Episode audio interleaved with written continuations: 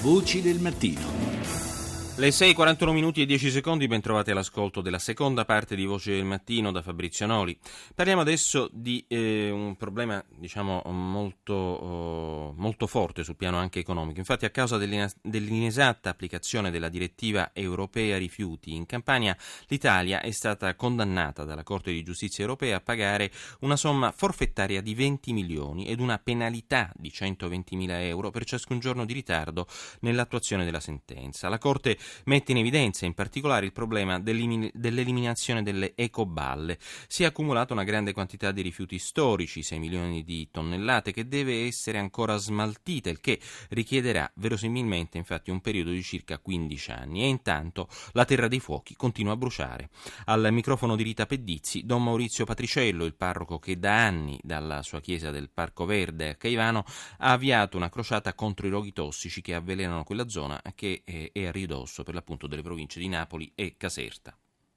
Ieri sono stato nelle campagne di Crispano, nelle campagne di Caivano, nelle campagne di Acerra. Sono ritornato a casa che le scarpe erano tutte e dico più di questo, ma che altro c'è da fare? La risposta chi la deve dare? Cosa ha visto in quelle campagne? Ma brucia di tutto, guarda, ieri neanche i pompieri si potevano avvicinare, non si potevano avvicinare anche perché poi è difficile perché i sentieri sono stretti, no? sono sentieri di campagna, lo fanno apposta, cioè dietro c'è una regia. Io mi rendo conto ormai che non, tutti i mezzi che abbiamo messo in atto fino ad oggi, ma sono insufficienti, sono terribilmente insufficienti. Dietro c'è una regia, c'è una regia, c'è una regia e ci sta un'intelligenza malefica, maledetta, ci sono interessi logicamente milionari. Loro sanno tutto, sanno per esempio che tu non ce la fai, da quando il rogo comincia a bruciare a quando i, i poveri vigili del fuoco arrivano, non ce la fanno. E poi come si fa ad arrivare in quei viottoli di campagna? È difficilissimo arrivare anche con i mezzi dei vigili del fuoco, loro sanno tutto, però la questione è molto semplice.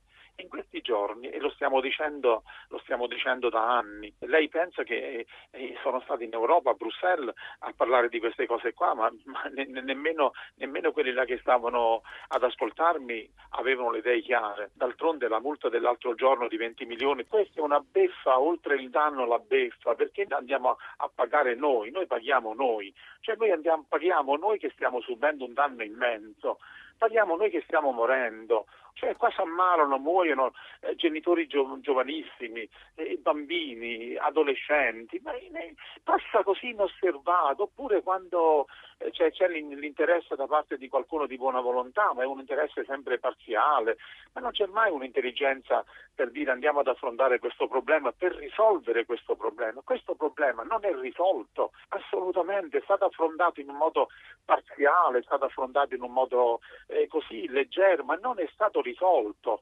Per esempio il nesso tra, tra, ambiente e salute non è stato neanche pigliato in considerazione. In questi giorni è stata sequestrata una, una fabbrica dove tutti, di scarpe dove tutti gli operai lavoravano in nero. Ora il discorso è di una semplicità inaudita, è talmente semplice che riesco a comprenderlo pure io. Perché se tutti gli operai lavoravano in nero in quella fabbrica, vuol dire che tutte quelle scarpe sono state prodotte in nero. Cioè quella fabbrica è una fabbrica fantasma, ma mentre le scarpe poi prendono la strada guarda verso il nord o anche l'Europa, perché non dimentichi che da queste parti qua noi siamo capaci di fare le migliori scarpe che ci sono sul mercato. Mentre queste scarpe vanno fuori, gli scarti di quella fabbrica restano qua e restano qua e non potranno essere mai smaltiti in un modo legale, perché quella fabbrica è una fabbrica fantasma, cioè quella fabbrica non esiste, per la legge quelle scarpe non sono state mai prodotte. Ora come si fa a smaltire legalmente, pur volendo, pur avendo buona volontà? Lei pensa che per ogni chilogrammo di scarpe o di borse